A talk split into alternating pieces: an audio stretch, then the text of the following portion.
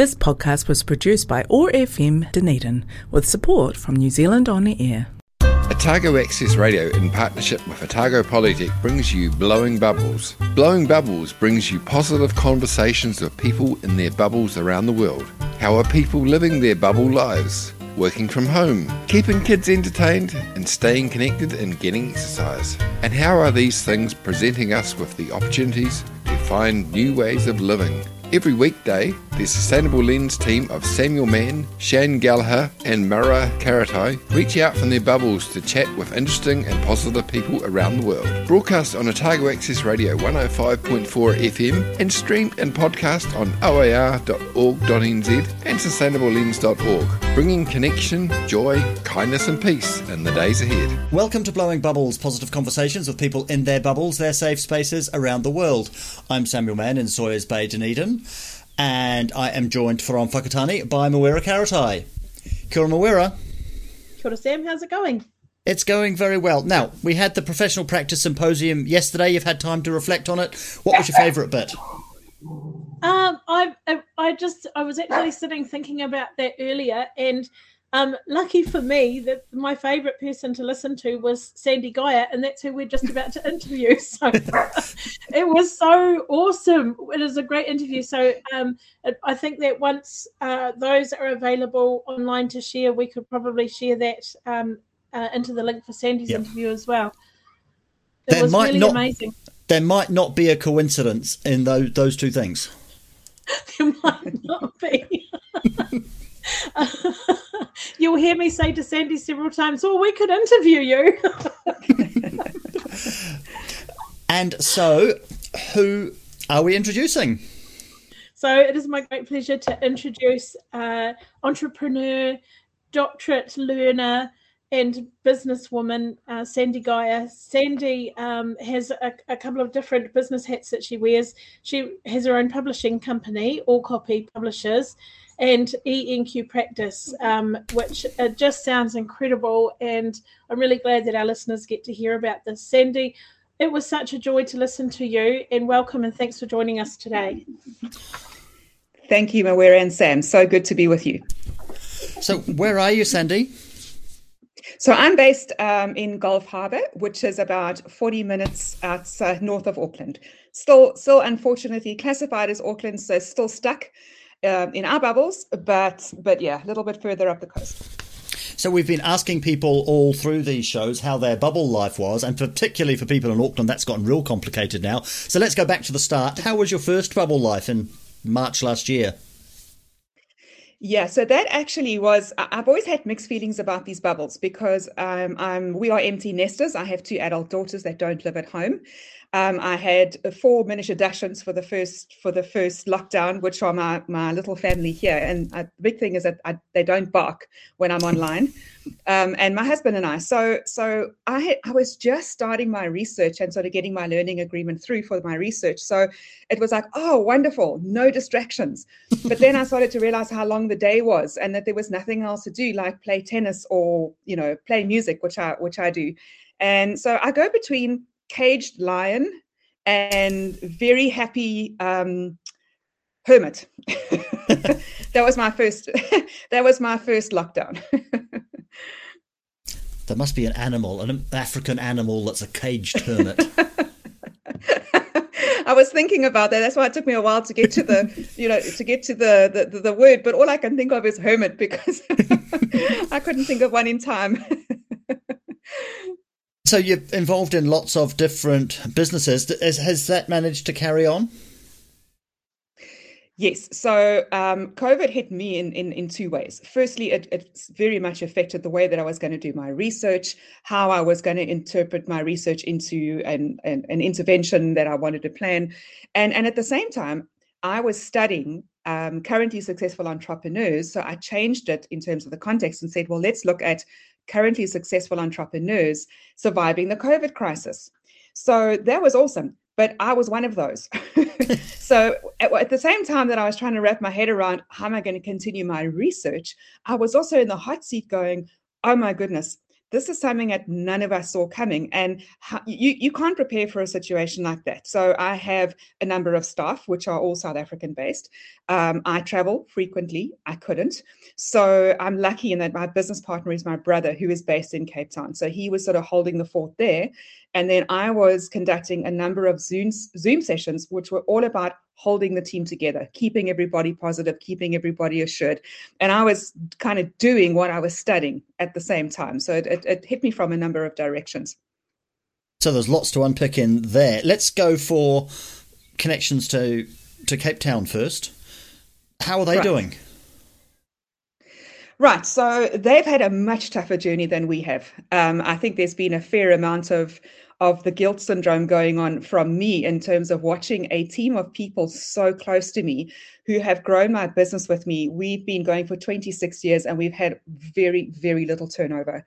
People who started with us as, as mothers and fathers and our grandmothers and grandfathers. And, you know, we're a very, very close knit family. And it was so hard to see them navigating an, a situation that it was so much, it was so out of control.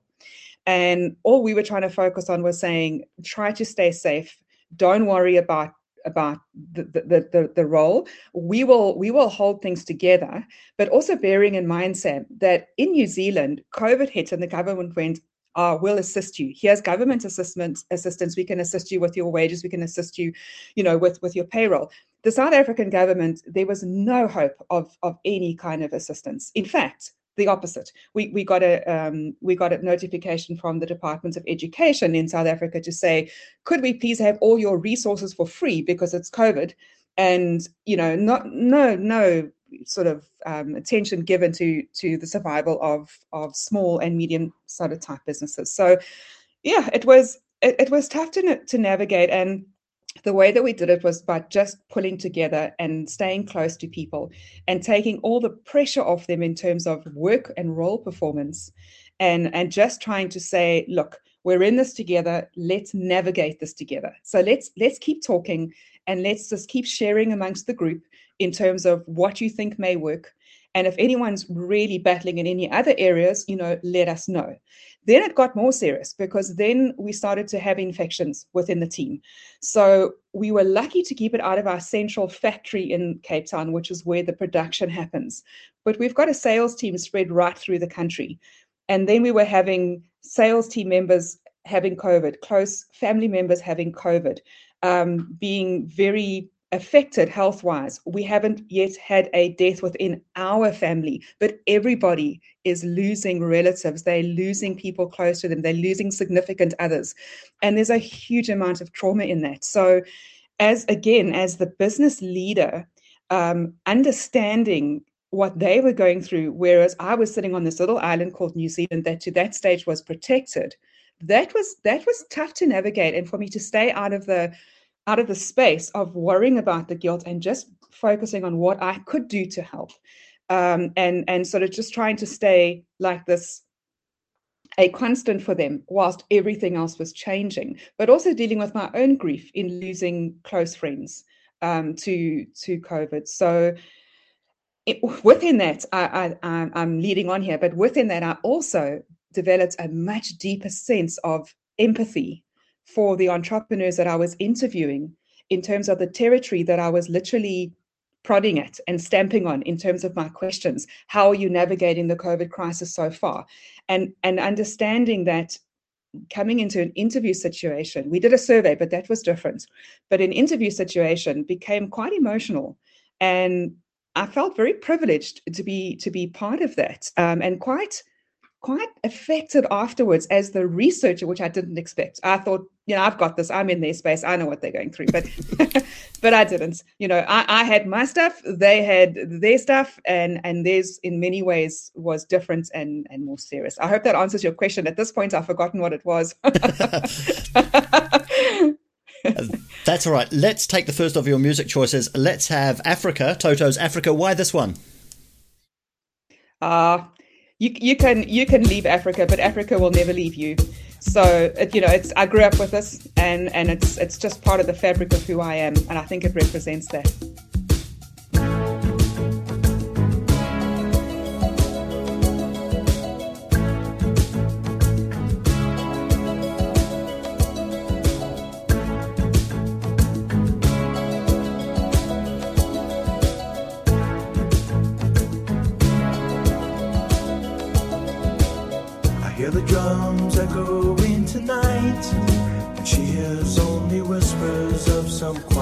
Conversation. She's coming in 12:30 flight. The moonlit wings reflect the stars that guide me towards salvation. I stopped an old man along the way, hoping to find some old forgotten words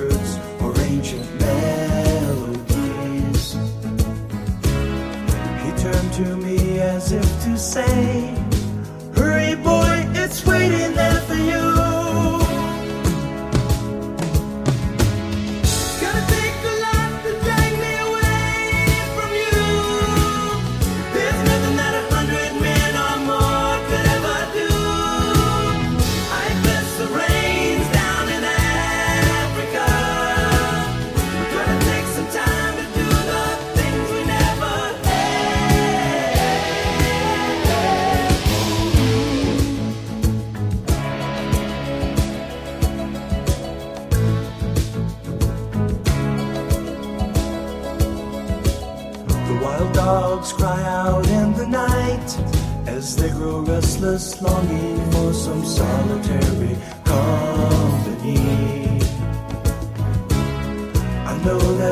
must do what's right, sure as Kilimanjaro rises like Olympus above the Serengeti. I seek to cure what's deep inside, frightened of this thing that I've become.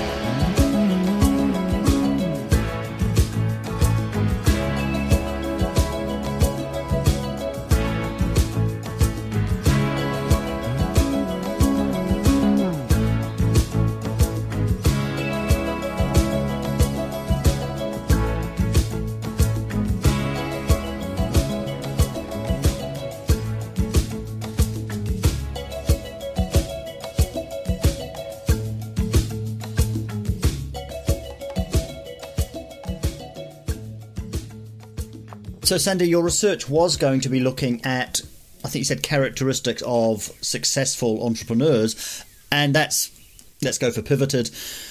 Um, we've gotten so used to using the word pivoted, even if we don't like it, but let's you say that anyway. We've pivoted to successful entrepreneurs surviving COVID. How did that that change come about for you? Sam, the way that I saw it is COVID was just another crisis. And any entrepreneur that I spoke to said exactly the same thing. When you are an entrepreneur, you are in an environment where change is one of your only constants.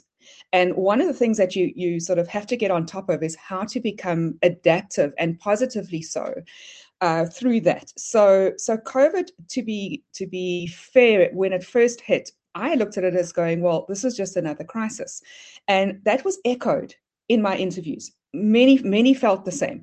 So I don't think any of the entrepreneurs felt that this was different in in effect, although it was such a different thing and unexpected. But it just became a very nice, a very easy context for me to to um, frame the term currently successful because the whole world felt this the tsunami hit them and then we're wondering how those that were still standing did it.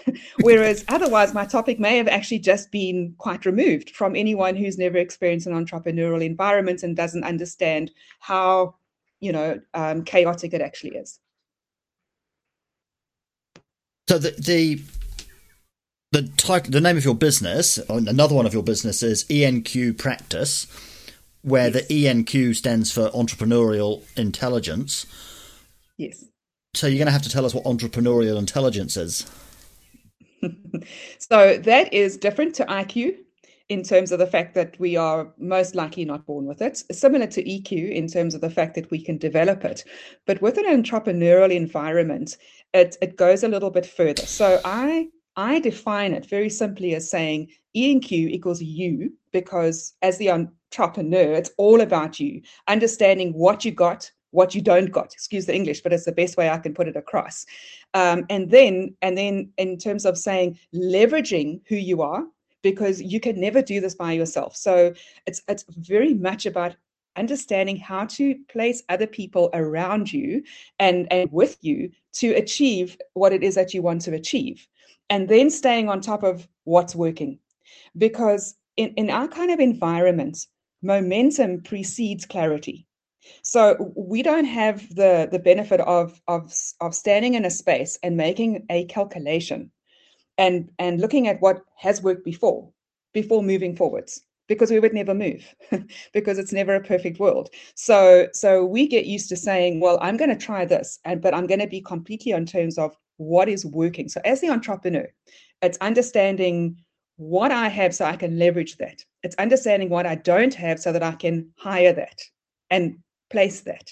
And then understanding what's working and what's not so that i can strategically you know refocus the team and and and ensure that the team is the right mix for what it is that we're trying to achieve.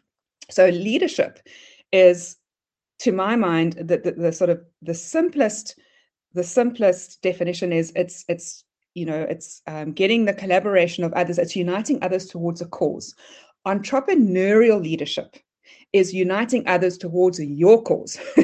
you didn't adopt it from somebody else. You created it. So so entrepreneurial intelligence is needed to to further that cause by leveraging others staying on top of what works. I hope that that explains it. But it's a it's a simple formula and and Path of the Lion is a book that I wrote which follows that formula in terms of how to develop it.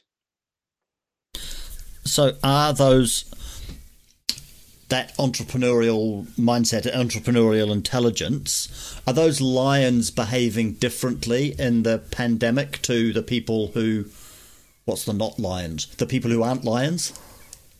Right. So, so the lion analogy, you know, thank you for returning for for for asking about that. So the lion analogy is because I was I was raised by a a vet who was very interested in in nature conservation. So I actually grew up spending most of my holidays in the game parks watching prides of lions. Now, that sounds very exciting, but for a three year old that gets told, don't move, don't speak for hours, you know, it, it, it, wasn't the most enlightening. But I always remembered that I would watch these, and, and the male lion would always sit slightly away from the pride, and he wasn't doing much. So he was dozing in the sun, looking fierce. And then all the work that was happening was the the, the the lion, you know, the lionesses, the female. This is not a gender thing. This is a this is a, a leadership analogy. The, the the women were doing all the work, and the cubs were, you know, the cubs were going. But let anything happen within the vicinity of that pride, and that lion would snap to attention, and you could see he knew exactly what was going on. So so essentially, the the analogy is don't get in the trench, as so to speak, but be positioned. And that takes time. You don't start there with your business. That's where you progress to. Become the lion on the hill so that you are able to, and that's entrepreneurial intelligence, so that you are able to to navigate this business through through the use of others. Now, COVID chucked us all off the hill. Like we were, we were, we were sprawling. You know, there was dust everywhere. so it was a regroup. But if you if you are are trained in your thinking and experienced in your thinking in terms of the first thing is well how do i get back to the hill whilst i settle everybody else? So you're going back to the same place. It just meant that you got you know you got repositioned for a little bit. And that's that's my lion analogy. And i i haven't gone back to to write more since covid because i've been so busy with the dpp but you've just given me an idea that i'm going to note down. Are the entrepreneurs that you have interviewed, are they in New Zealand or in South Africa? 10 were in New Zealand and 10 were in South Africa. Perfect. So how did they respond differently given the different situation? Or did they respond the same given the different situation? The they responded differently to certain questions. They came across very similarly. The the the first overarching response from just about every single one of them to COVID was jumping into the role of communicator and holding their team together. And the first consideration was saying to everybody, don't you worry, I've got this. Don't worry about payroll. Don't worry about, I've got this. Now, the New Zealand ones, as I've said before, might have had some more government support. The South African ones didn't. So, so, you know, you would think, well, was there a difference in response? However, I didn't find a big difference in response. But I was interested in that response because why would any individual hit by COVID think that it's their responsibility to hold it all together when they didn't create it? What is that? And I, I have actually looked further into that as I'm as I'm developing my thesis, and I've called it the adversity thriver pattern, which is individuals who actually thrive through adversity, but also take on the responsibility for those in their care. And that came through very strongly in both countries. So even though they're entrepreneurial, and I, I think you've you you were talking about this, it's my cause, but also feeling a strong sense of responsibility for the people who are on that journey with you. Yes, the thing that you'll find about successful entrepreneurs is that they they validate and they empower and they the people that they put around them they position them and they empower them so it's a very strong team. I don't know if there's many entrepreneurs certainly none in my interviews that succeed when they are very controlling um, and and suffocate others within their business. That to my mind is why there's such a high failure rate because that tendency will suffocate a business. So when you're lounging around on the hill, you you're not trying to micromanage at the same time. Absolutely not. You empower. And and that's the other thing about the lion on the hill is that the lion on the hill is ruthless but not unkind which means that if somebody within the team when they've been empowered and they've been given every opportunity is not pulling in the same direction as the team then you have to make the decision and understand that you need to look after your pride. And that individual has got a different destiny. However you may set them on that path. Um, but that is part of being the lion on the hill yes is is understanding who belongs in your team and who doesn't. But that leadership comes from you but you're not there to take the responsibility of everybody on your team. You merely give them the opportunity. Which is a nice segue to the question that I was trying to figure out how to get to, and you've just solved that problem for me. The New Zealand government response, the communication, a big part of it has been that team of five million, the be kind. Does that message appeal to people in that entrepreneurial mindset? Yes, yes, it definitely did. I I actually found uh, Jacinda Ardern as as an individual. Now, I don't want to get into a political thing because I'm not qualified to do so, but as as an example of leadership, I felt that she did an excellent job of of leading us through the, the COVID crisis. I know that there's a lot of, you know, um, dissension at the moment in terms of the vaccination, and I don't want to go there because that's not about this debate.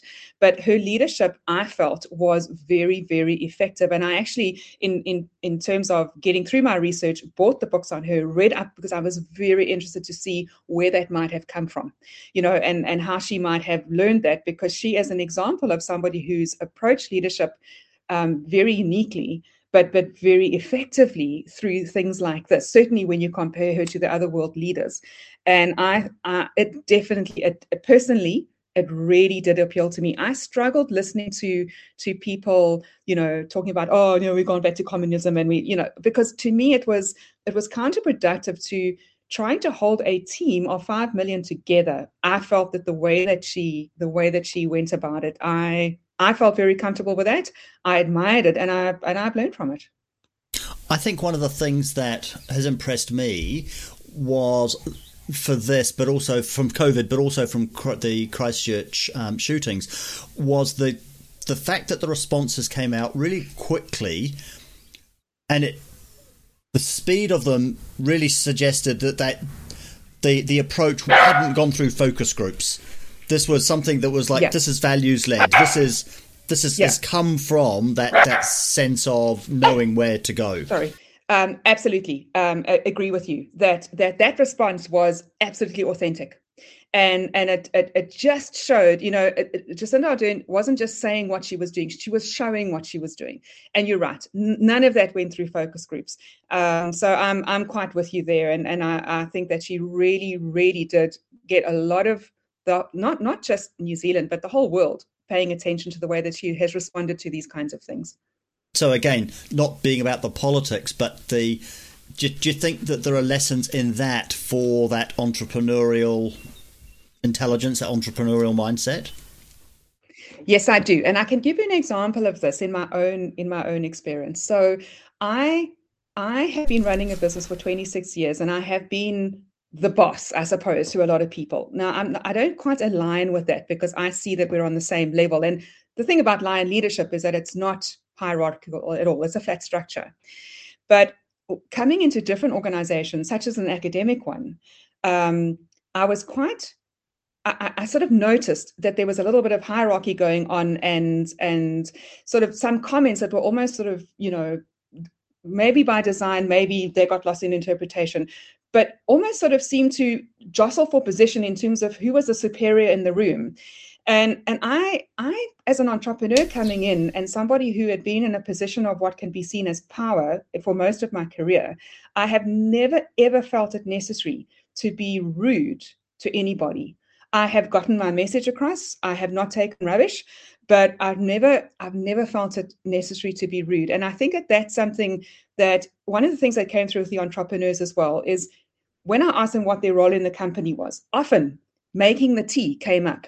You know, I, I, I do I do everything. I make the tea, and and I still do that when when I'm at my company and there's a meeting. I'm running around making tea. So that just it, it sort of shows you how we think in terms of what leadership is. And absolutely, again, I think that um, Jacinda has been an example of that, and and she's done. And I really admire her because she's done it in an she's done it in an environment that is so structured and hierarchical and and you know um, confrontational. I could create my own environment. She couldn't. So I really admire how she holds to that. Bubble sprite of the forest of Orokonui, Dunedin's favourite goddess, Tahu Mackenzie. Kia ora koutou, ki aroha nui ki a koutou ko tahoa hau. From the best day of superstar universes, really hope wherever you are, this journey that's proven to be very sustained and I learn for you each day. You are a triumph of nature's art and here making. As we know, we live in a time of great end. In fact, we always have. Uncertainty is a founding principle of our universe. We're constantly surprised and we're constantly finding new ways of doing, being, seeing, feeling in response to. And I'm so grateful for this. I'm so grateful for our consciousness. And in fact, the consciousness of life that's co evolving and it has been. It's our beautiful universe so erupted into being. An uncertainty, of course, can provoke different reactions. Can have feelings of fear and disappointment haven't unfolded in the way expected. And these expectations can sometimes keep us in a, a pattern of behaviour or thinking that doesn't fully allow us to our beautiful gift report with us. If we can bravely and valiantly accept that uncertainty is here with us to stay, we can see it as a friend and creative ally. We can know that we have the tools to make new pathways, not only in our brain, our daily life, and in the life. As we know, when we think the same thoughts over and over again, myelinization takes place in our brain and neural connections, these neural pathways form. And the wonderful thing, of course, our beautiful brains is that we have this neuroplasticity so we can rewire them and we can create new pathways. And it's partly due to embracing uncertainty that we can do this, that we know that when we need to or when we want to, our glorious mind is to support us. So I really hope for you, even in this time of uncertainty, you're finding ways to express who you are creatively and enjoyably. There's so much joy to be had, of course, in the uncertain and the unknown, and this really is the creative realm. And of course, we have so much in our lives that is certain. There is a foundation that, that we can rely on, that we can feel as concrete. One of those aspects is our infinite and eternal selves, that stillness within us. We know that that's always there, that inner sanctuary. But uncertainty is really the dance and music that twirls and swirls around us. Although we have that stillness and that silence within, of course, uncertainty is the opportunity to juxtapose that and be inspired. So I really hope for you at this time when things are uncertain, we can acknowledge that this can provoke feelings of discomfort and fear, and these are completely natural. There is always the desire to control and to, to understand, to seek pattern and find meaning. It's part of who we are as a species. But that, that uncertainty too is an opportunity for us to grow. And I know for me, being part of this show has helped me immeasurably in these uncertain times. So I hope for you, you too have ways to share your thoughts. And I'm so grateful for this time with you. I'll look forward to talking to you again soon. Thanks so much. Ka kite. You're listening to Blowing Bubbles. We're talking with Sandy Geyer. Sandy, we've lost Mawera from today's conversation. I don't know where she's gone, but she isn't here anymore. Um, if she was here, she'd be asking a question, something along the lines of, I'm going to make it this up here. She'd be asking something along the lines of, as children, as teenagers, people are confronted with a whole pile of challenges in the world that they didn't cause, but is that the realization that they're going into a world of things like climate change and social inequity and biodiversity collapse, all those sorts of things that that people become aware of as teenagers. And somehow out of that, we need people to come out with that, you know, a, a positive way of getting through that. Do entrepreneurial people see those sorts of problems as opportunities? And is that something that we can teach? Sam, there's two things that come out of that question for me. I, and, and I'm addressing this in my own DPP work that I'm doing. I think the first is that we, rather than just focusing on trying to teach our, our you know, our future leaders and business people how to fit into boxes that we know now when they may well not work at that point, we need to teach them how to navigate an environment that will keep changing. And that starts with self awareness and self leadership. So that's very much what my DPP is focusing on and doing and putting that in around 13, the age of 13 or 14. Because being self aware and having self leadership skills means that I can navigate from the inside out. Because if I put myself out there just to be blown around by the wind, that's all I'm ever going to be be doing. So so I've I've got to learn how to anchor myself first so that I can withstand I can withstand that. Then on the other side of that, entrepreneurs do not have they have a contribution mindset. They do not have an entitlement mindset. And this is where I think we also possibly go wrong in the way that we we communicate the challenges. So if we if we communicate to our youth that they are victims of victims in any way, so victim thinking in any way of social injustice, of racial injustice, of any kinds of things, that we are almost allowing them and and and uh, to my mind growing a victim mindset.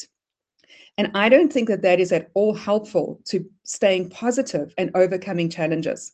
What I think we should be focusing on is saying, I'm here for a purpose. Where can I make a contribution? How can I help? And the entrepreneurs that I interviewed, as well as the ones that did the survey, nobody was in it for the money. They were in it to make a difference.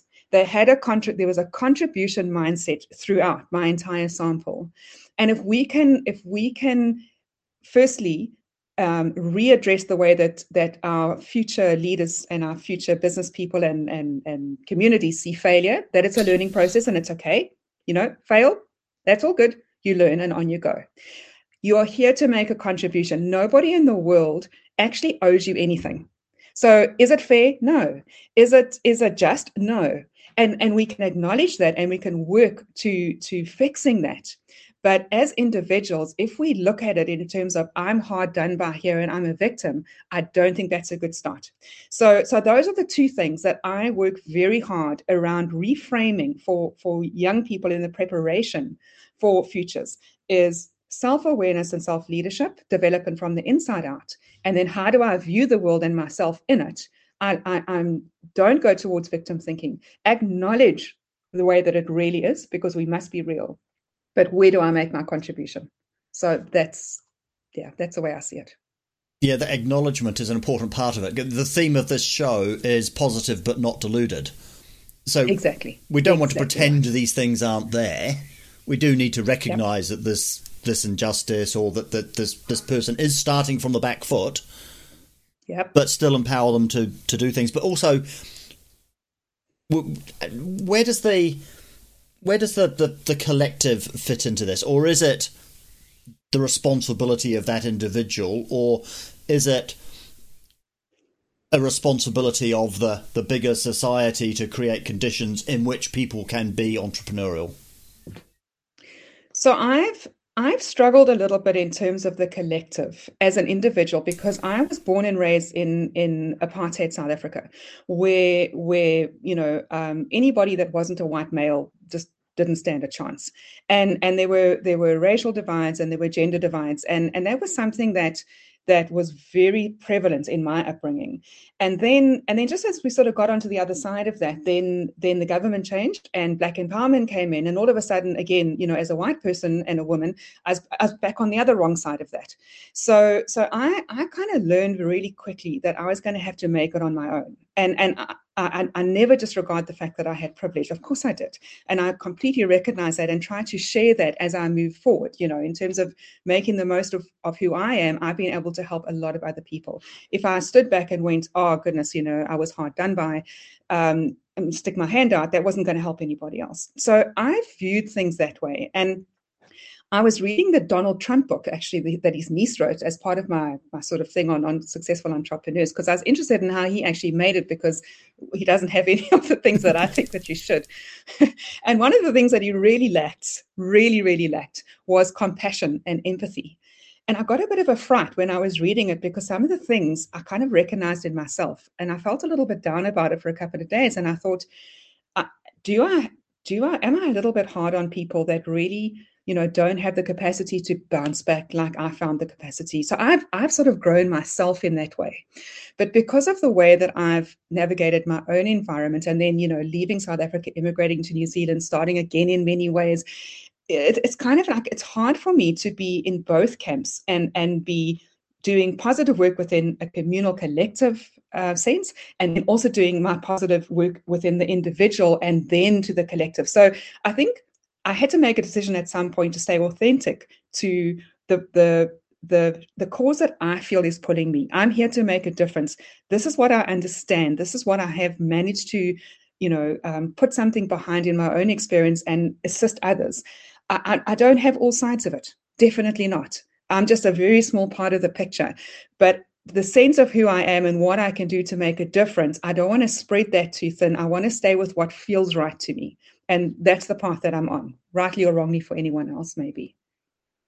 I am going to squeeze in the second of your music choices, Bruce Springsteen. Cover me. Why this one? So the, the song starts off by saying something about you know, the world's so tough, it's getting tougher, you know, cover me. And I think that no matter how, you know, how resilient you are and how much you struggle, I think it's just kind of, I've always loved the opening. It's got such a vibe, that song. And he's so cute. But apart from that, apart from that, I think it's that whole thing of saying, you know, the world is tough and it's getting tougher. Cover me. We all look for somewhere where we need to take cover. And that, that song for me just kind of allows me to do that.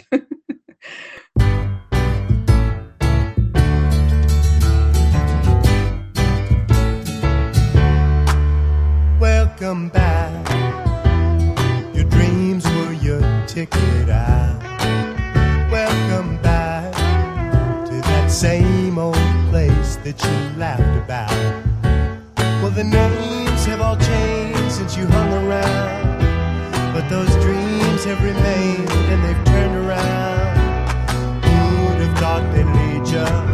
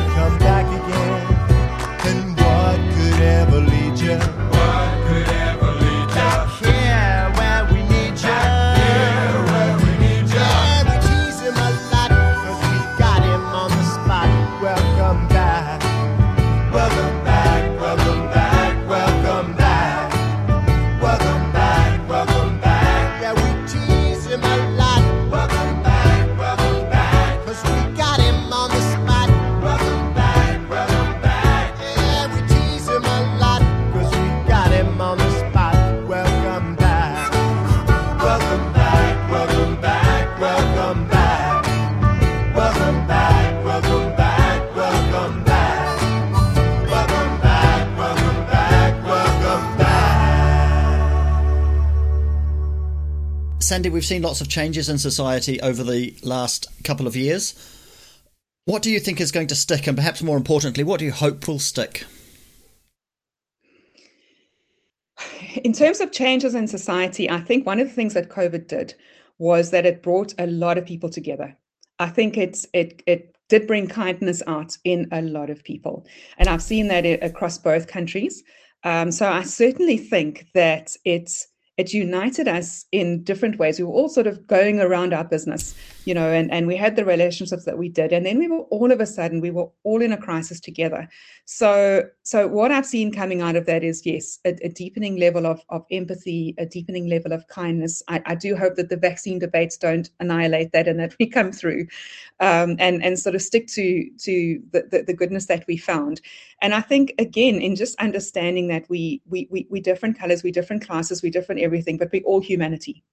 So so you know that is that is really the the the, the, the collective um, thing that we need to preserve in terms of being aware of that humanity and looking after it individually and collectively. You said earlier on that one of the things about entrepreneurs is their ability to work in that uncertainty and that they're being positively adaptive. One of the things that we have heard quite a lot of is business representatives really demanding a, a clamour for certainty, and you can understand why it would be nice to know this is what's happening on the first of whatever date, but also recognizing that to to to a large degree that's not possible. Yeah. And and I think that you're saying that the true entrepreneurial people get it. Yes. That if if they really are, do have that that entrepreneurial intelligence, they're actually what they thrive on is that uncertainty, even if it's not necessarily the thing that's going to make them the most money. money follows money follows purpose and passion and and as long as those are aligned money will follow. And money won't follow everything. You know for every successful entrepreneur sam that you see we've got very flat noses because we've fallen so many times and we've hit brick walls hard so many times. So so a successful person is really somebody who's just failed a hang of a lot more than than maybe somebody you know further down the track. Um but but but yeah it's it's it's really a case of of as the leader understanding that um dysfunction and and chaos out of that comes reorganization and adaptability. So so actually funny enough within my survey i had a, a section that lends to the model of uh, which is a model all about disorder and and complicated and simple. And i've got a whole section that i've captured in data but i, I haven't included it in my study and i can't wait to get to it. But what i noticed was that uh, i had a, a question that said well you know did you did you go to what worked yesterday and and try and analyze what was going on and then find a plan? And a lot of them went there but just as many of them went to i understood that we were in a chaotic environment and the minute that i came to terms with that was my first positive step. And a lot of the you know that was the se- that was actually the highest in terms of the response. So that's the entrepreneur who responds that way. However bearing in mind that what the entrepreneur then immediately looked to do was to try and create certainty for their team. So they're also like that you know they, they're not passing that thinking on. They they're trying to keep their team comfortable but as the individual they're trying to face that. So yeah I don't know how easy that is to pass on. We had a good discussion with Rob England about that and the the the concept of VUCA, the volatile, uncertain, complex, and ambiguous. Yeah. And he Yeah. argues that all of our management techniques and tools have been developed in a period of unprecedented calm. And, Exactly. And now we've moved back away from that, and that's why we're having difficulty. Exactly right. I have some questions to end the show with, and not very much time, so we shall have to wriggle through them. What is the biggest success you've had in the last year or so? Hmm. Oh goodness. you know, I, I maybe the biggest success that I've had is in in getting in getting through my DPP in the way that I have. I think it's it's opened such a range of deeper thinking and and empathetic thinking and ethnical thinking for me as an individual. So so I know that I will navigate on from here, no matter sort of what hits. But I just feel that there's so much more to me now than just this hardened entrepreneur that you know cares for everybody else, but but goes about it in this sort of way. I I just feel so much more empowered. So I think the I think the biggest success was when I realized I was going to finish my DPP. The fact that I had proven my case, which I was saying right at the beginning anyway, but I had proven it. But in the process, goodness had i grown and learned so that to me is a massive success I, I was i was shocked by how much i did not know but i got over it quickly and i'm still learning So, what is your superpower? My superpower is my focus. I i just have um, an incredible focus that i can see through the chaos and i can see where where to next. And that is a personal strength. I tend to oversimplify things. So so sometimes detail for me is not my friend and in that the dpp has been a massive challenge. But it's a superpower but sometimes it means that i might you know i might go down a, a dead end street at 100 k's an hour and then my nose is flat again. So it's it's, it's a strength and a weakness but largely through my through my own journey my my natural focus has been has been really good. And I, I have an incredible work ethic but that's because i'm on purpose and I, i'm doing what what is meaningful to me. So, do you consider yourself to be an activist? That's funny because I've never I've never gone to the side of things like feminism, you know, those kinds of things. I've just always kind of done what I wanted to and and understood that people that have bias will will become attached to their bias when they realize the value of what you're bringing to the party. So, and if they hold that bias, that's their issue. That's not my issue.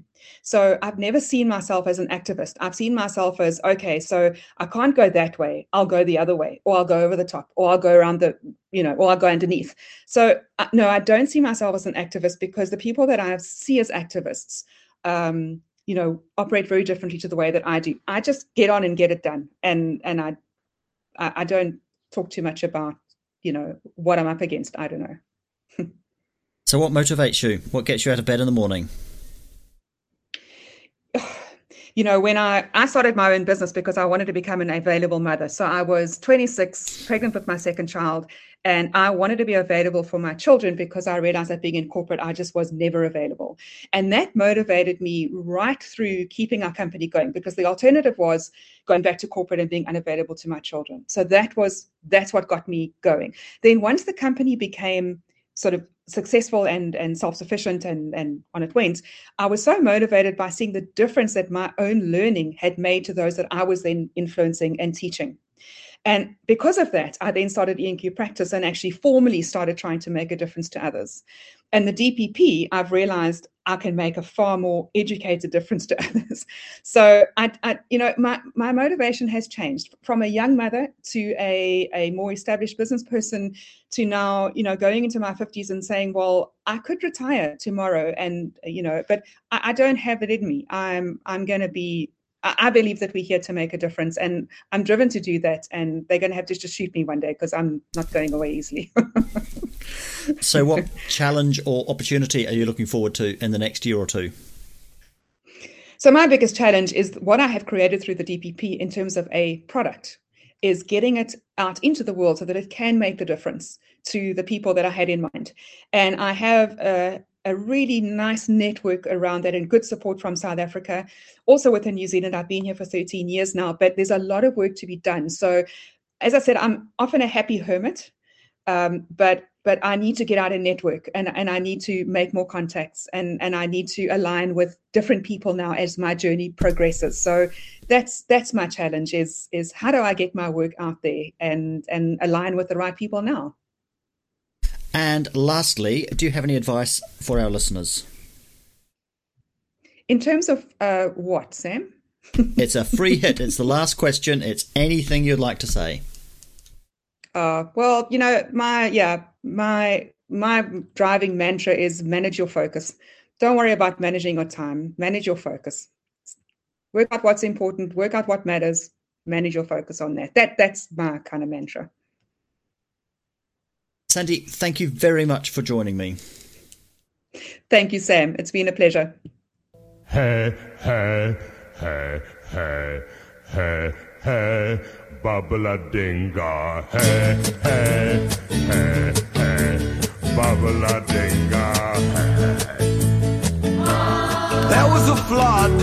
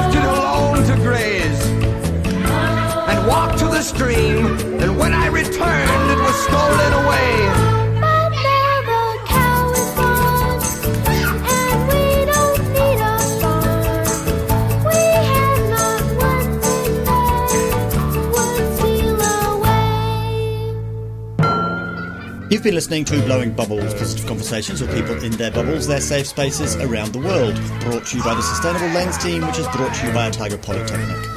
We're broadcast on Otago Access Radio every weekday afternoon at 3 and streamed and podcast on oar.org.nz. You can find us on Facebook and subscribe wherever you get your podcasts. We had a contribution today from Tahu McKenzie. This is the experimental Neil Diamond from 1970. I Am the Lion. I'm Samuel Mann in Sawyers Bay, Dunedin. We, for a while, had Mawera Karetai in Whakatane, and we were joined by Sandy Geyer from Gulf Harbour, north of Auckland. That was Blowing Bubbles. We hope you enjoyed the show.